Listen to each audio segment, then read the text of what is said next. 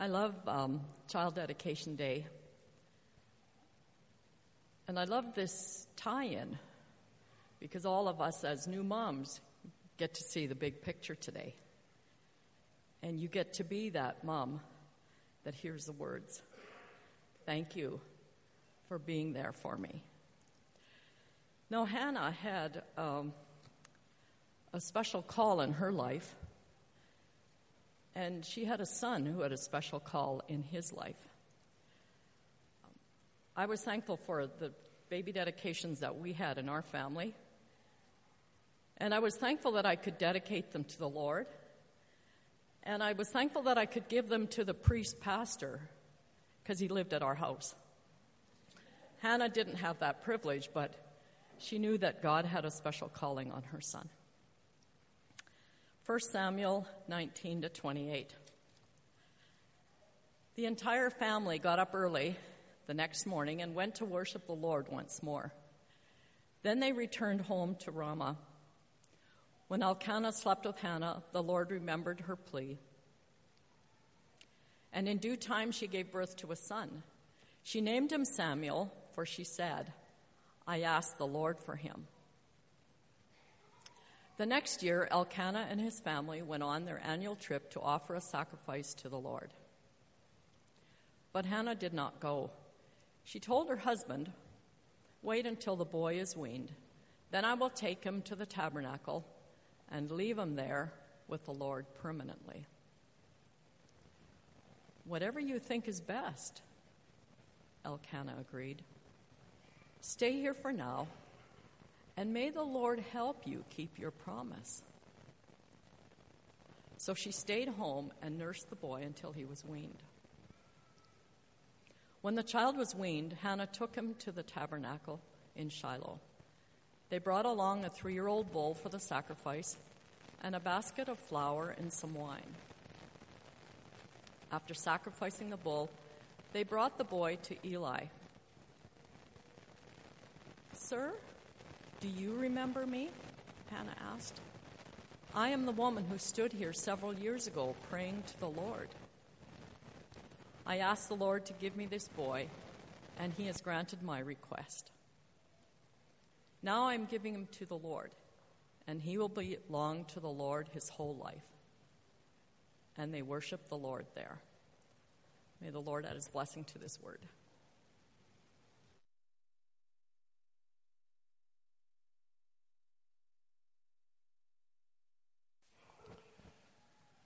Thank you, Mark. Mark had uh, four to raise in her family three girls and one guy.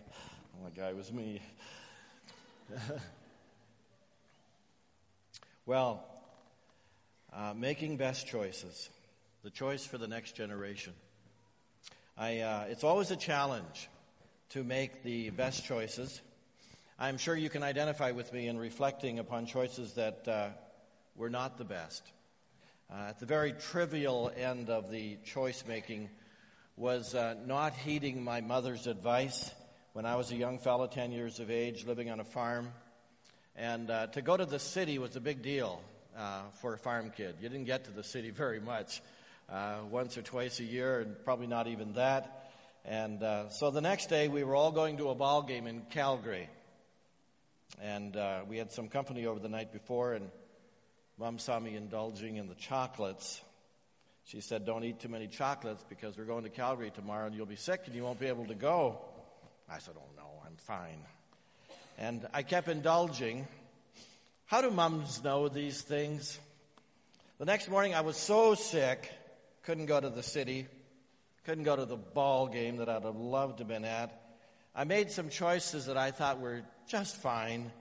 I won't get sick, but I did. Couldn't believe it that uh, my stomach was so upset that I couldn't go. In fact, didn't even feel like going, didn't want to go. Well, you know, that's pretty small potatoes compared to what happens as the years go by and the choices that we are confronted with.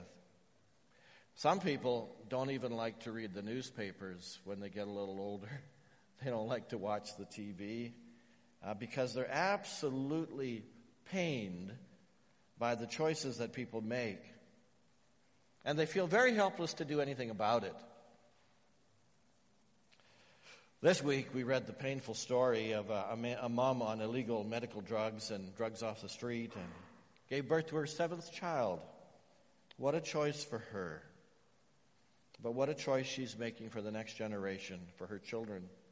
Her last child lived 14 days. The other children are alive, but forever impacted by the drugs that has entered their systems. And the consequences of those choices last a lifetime for the next generation. It's Mother's Day, um, and our thoughts are, are certainly directed towards moms this morning. Uh, but not just moms. Every one of us plays a vital role in making the kind of choices that will positively impact the next generation. Someday people will look back on your life and how you impacted your generation. They'll talk about it at your funeral. It's worth giving your life to make a difference in this generation, in this culture. Now, that's not a new thought, because way back in history, there were many, I'm sure, that uh, would have shared the same perspective. I mean, it's been true all through the generations. We might have used different words than difference makers, but it's been the desire of people through the generations to make a difference. Can I take a pen and make a big circle around the name Samuel? What do you know about Samuel? Samuel became the leader of Israel. What kind of leader do you think he was? As far as I can see, as long as Samuel was leading, there was clarity and direction in the land of Israel. And the people had an inclination to walk with God. And the nation was on a pathway of making best, best choices when Samuel was at the helm. What went into the mix to produce such an incredible servant? Nowhere do I read in the scripture that he had amazing gifts. Mostly he had an amazing heart. Let's talk about investing in the next generation. What are some of the things that go into the making of a leader? What are some of the things that go into the making of your children that will cause them to be influential in the days to come? What were the components for Samuel? I expect they're not always the same components, but consider Samuel. A praying mom, first of all. Praying mom. He had that going for him right from the get go. He had a praying mom. Sometimes it's a praying dad. Sometimes it's a praying grandma or grandpa. But in this case, it was a mom. After watching the wonderful documentary on the family called Irreplaceable last Wednesday night, we were reminded of how critical both mom and dad are. But especially dad. In many families in Canada, in the United States, dad is a missing figure. Dads, let's not let mom carry the load alone. Samuel was the focus of a lot of prayer through the years. Samuel's mom was Hannah. When we read, uh, when we first meet Hannah in 1 Samuel chapter 1, she's a very unhappy happy woman. Hannah and Peninnah are married to the same man. Now, that was a cultural thing. You get in real trouble if you try that today. Uh, and it was a, not a very good relationship. As someone has said in the Bible, you know what the punishment is for having two wives? And the answer is having two wives. Hannah and Peninnah were not good friends, they were scrappers.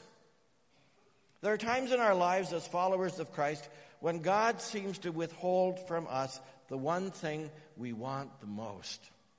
For Hannah, the one thing was the dream of being a mom. Thank you, Carolyn, for sharing so transparently this morning. Hannah goes through the pain of infertility.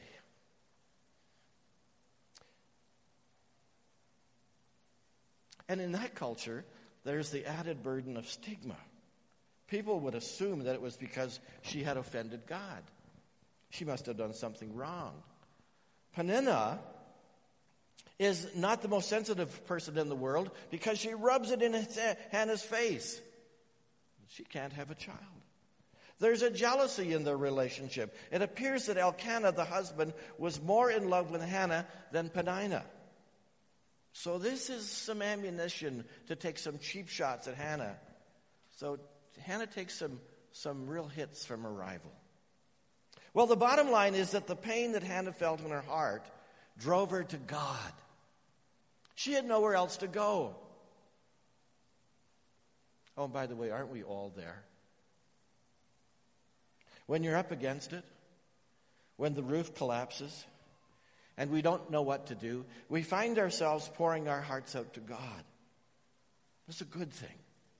Sometimes this is the most authentic prayer when we verbalize to God the pain that's in our hearts.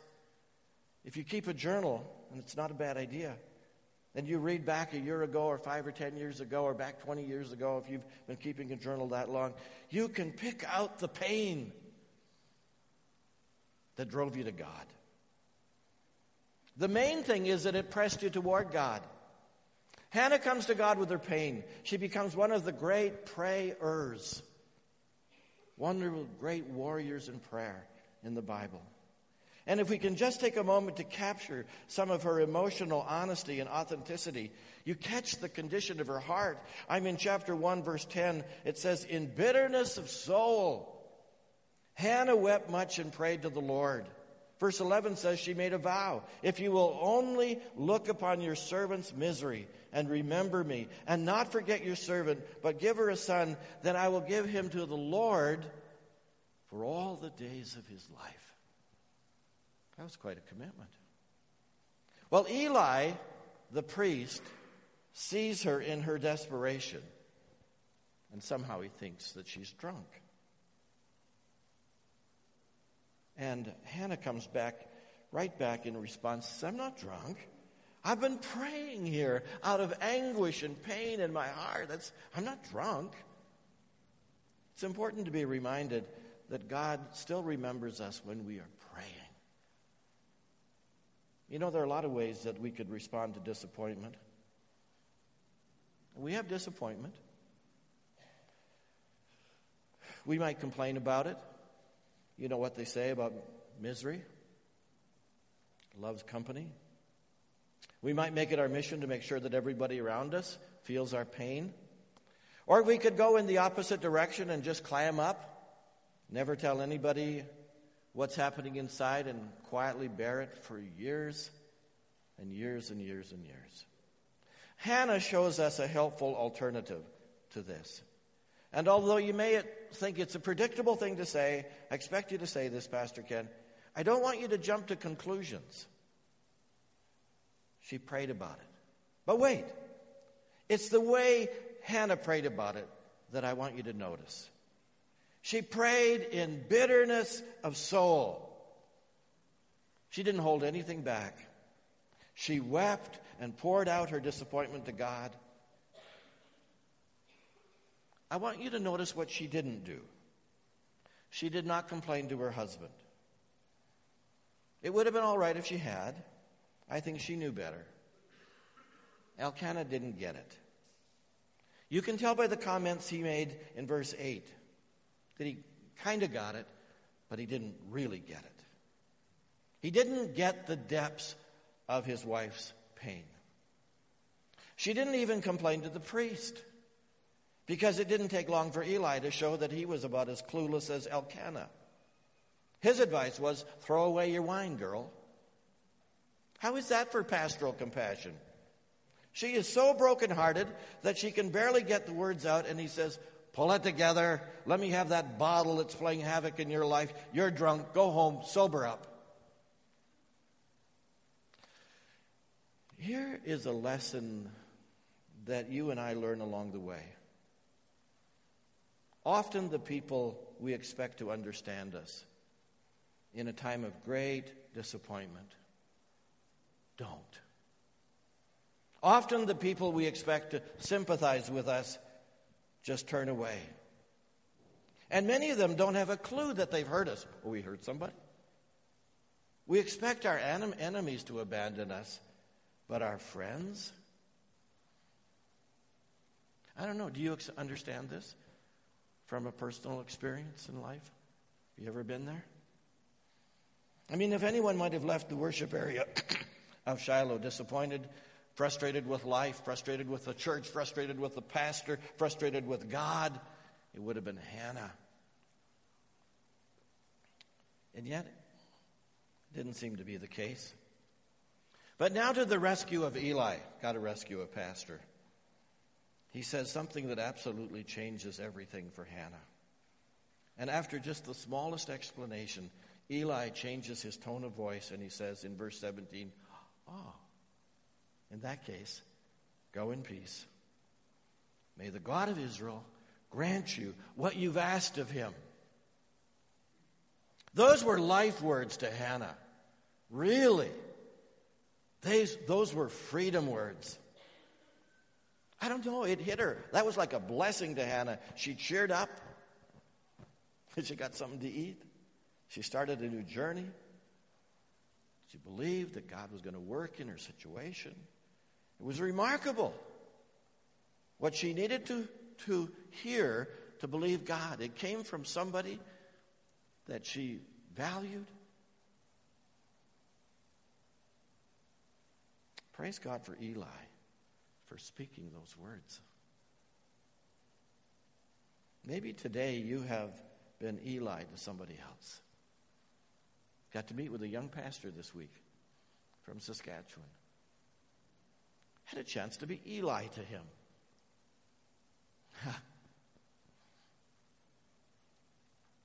he was so low.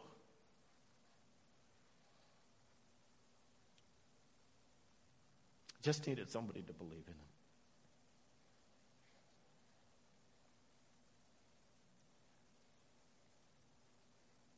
Maybe today you have been Eli or will be to somebody else. You never know. And, and they, they get up, they wipe away their sadness, and they get on with life. Just because you were sensitive, you thought about it, you prayed about it, put your arm around them, and you bless them. You know, as a friend, as a pastor, we sometimes don't get it. We don't get the depth of pain some people are carrying. I was called to the general hospital some years ago. A man had suffered a, a, heart attack. His wife was driving the vehicle and he was having a heart attack. He said, Get me to the hospital as fast as you can. She, she, she did that. Got to emergency. He died shortly after arrival. She gave me a call and said, Can you come? When I arrived, uh, the doctor was communicating to the wife that her husband had passed away. He'd come out, she'd come out to the waiting room. And the physician tried to be as compassionate as she could be, but also as professional as she could be. She said, I'm sorry to tell you that your husband passed away at 9.06 p.m. Uh, he passed away of, of these causes. Uh, I'm sorry we're, we're not able to save him. Do you have any questions?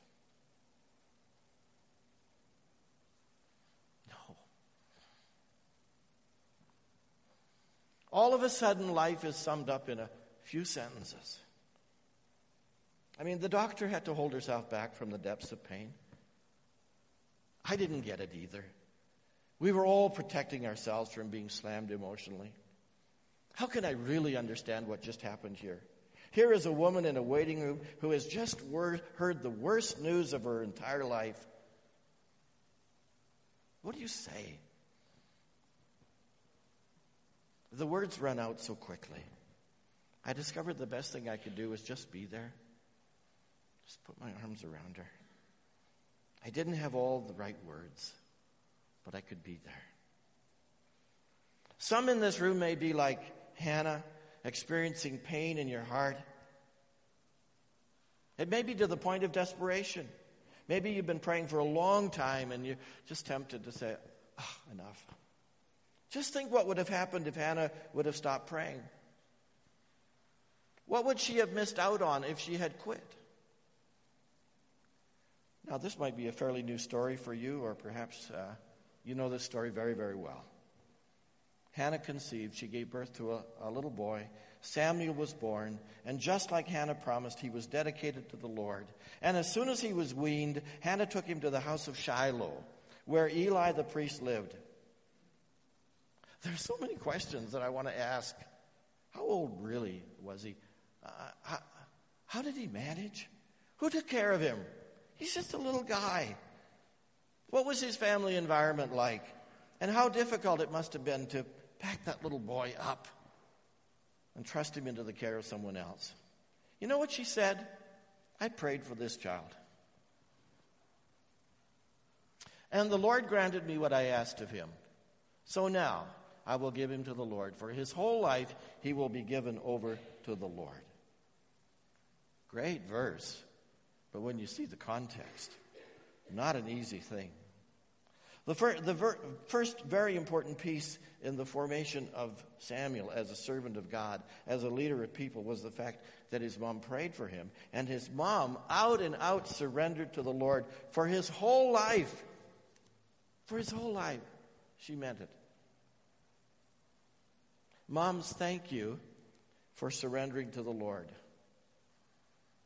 Whatever that means, wherever you're at, whatever your context. You can't measure that impact, just what it means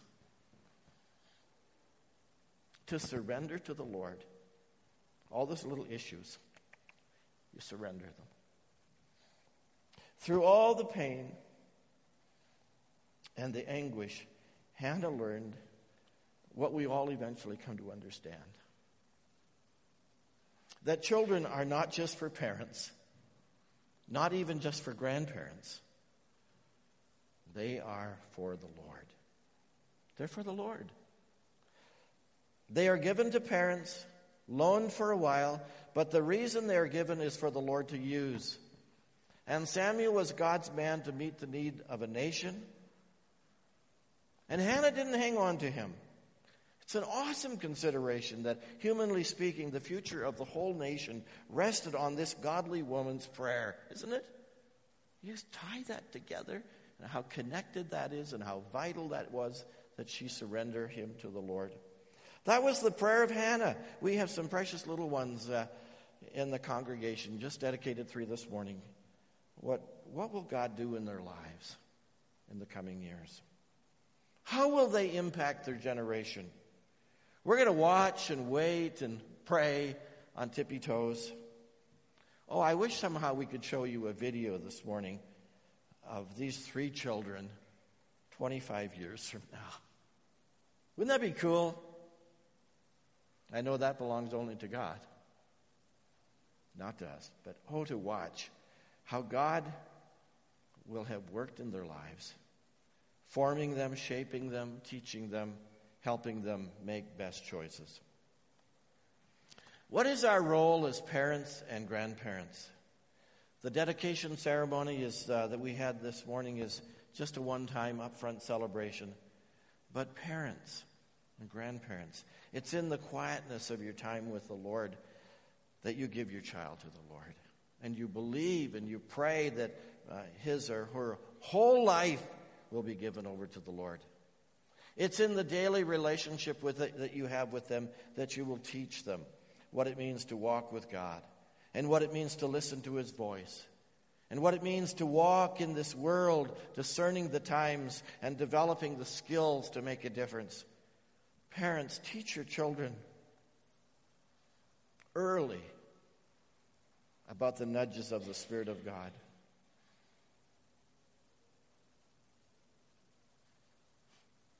How to listen to his voice. I found that to be an area that we didn't talk about enough.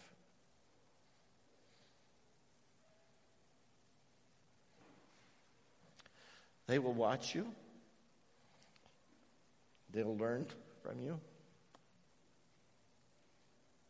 Much of it probably will be caught rather than taught directly. I mean, if you notice the first 11 verses of chapter 2, I won't have time to look at it, but it's the overflow of Hannah's heart. She is so grateful for Samuel. It's hard to say it any other way. It must have been hard for mom to give Samuel over to the service of the Lord at that early age, but it's her heart that makes it possible. And that's the victory in the first 11 verses of chapter 2. It's absolutely incredible. And that attitude must have kept her through the loneliness of the days when she missed Samuel so much. Well, from a, a praying mom, but it could be a praying dad, and it could be a praying grandparent or a praying friend. What a joy it is for us as parents and grandparents to be praying for our children and grandchildren. Their lives are being bathed and bathed and bathed in prayer. We're praying for difference makers in our family. We're praying for protection, uh, for best choices when it comes to whether to marry or not, and who to marry. We're praying for best choices of right educational opportunities. We're praying for sensitive hearts to listen to God and obey. We're praying for God to work in their hearts to produce a beautiful spirit of generosity so that wherever they go, they're generous in their care, generous in their financial giving, generous in their compassion.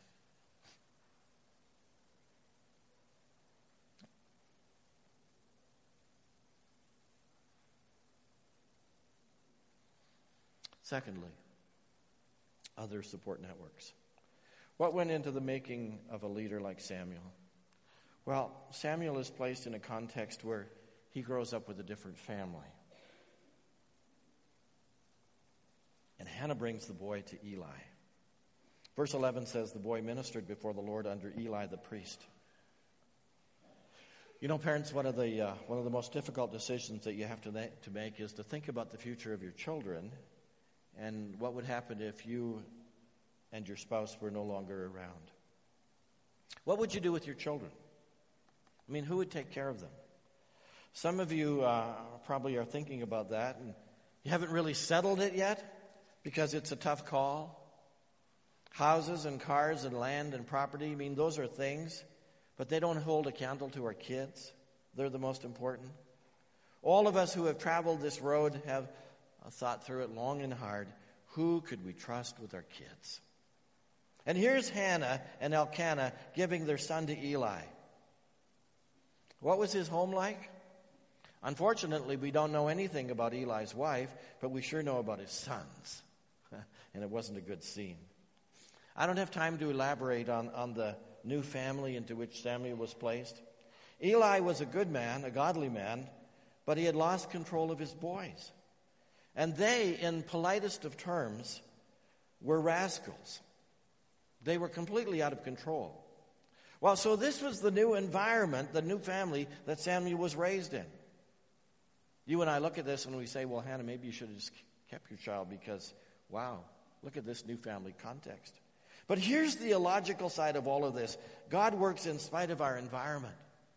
With the prayers of his mom, with the advice of Eli, Although he wasn't a very good dad, he must have had some positive impact on Samuel because it says in verse 26 and the boy Samuel continued to grow in stature and in favor with the Lord and with men. And so Samuel grows up in God's house, and Eli and God are watching for this little boy. And you know the story of, of the voice that comes in the middle of the night, and, and Samuel gets up and runs over to Eli's room to say, was that you saying this to me? And finally, the realization is that, uh, that God is speaking to Samuel. But Samuel does not know that it's God. And you see, we all have that challenge to, as well.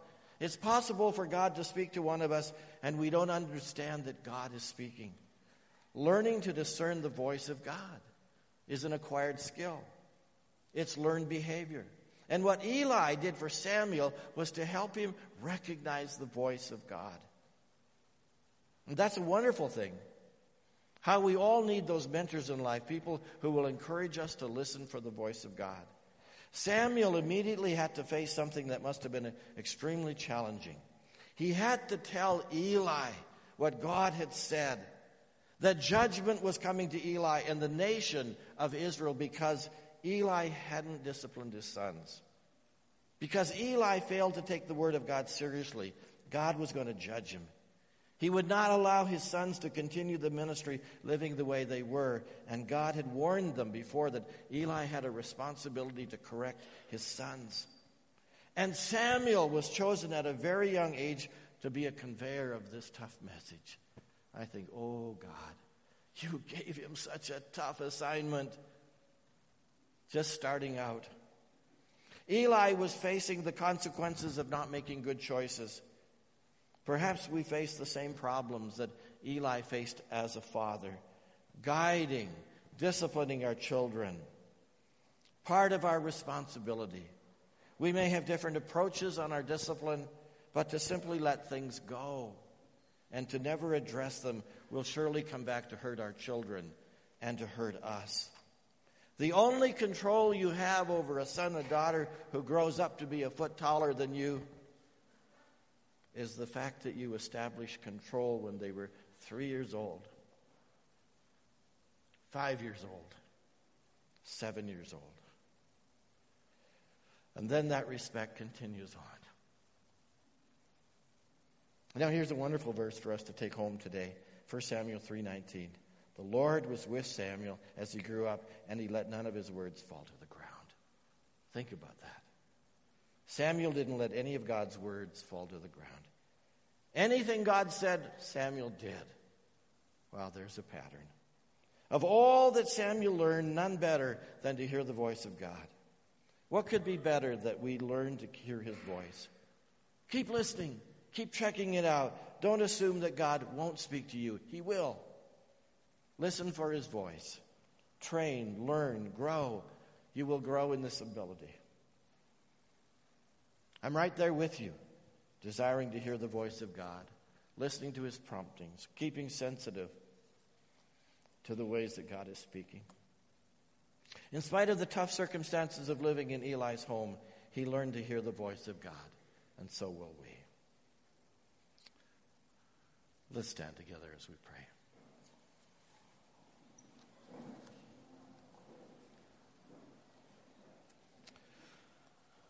Lord, uh, I expect every one of us has a specific context into which uh, you are speaking today. We don't want any of your words to fall to the ground. We pray that you would grant a word of insight, a word of awareness, to moms, to dads, to grandparents, to sons, to daughters, to aunts and uncles, so that we are truly difference makers. Lord, uh, we hear you today. We hear your voice, and we want to be responsive to you to say, Yes, Lord, like Hannah, totally surrendered to you. Come, take control of our lives. In Jesus' name.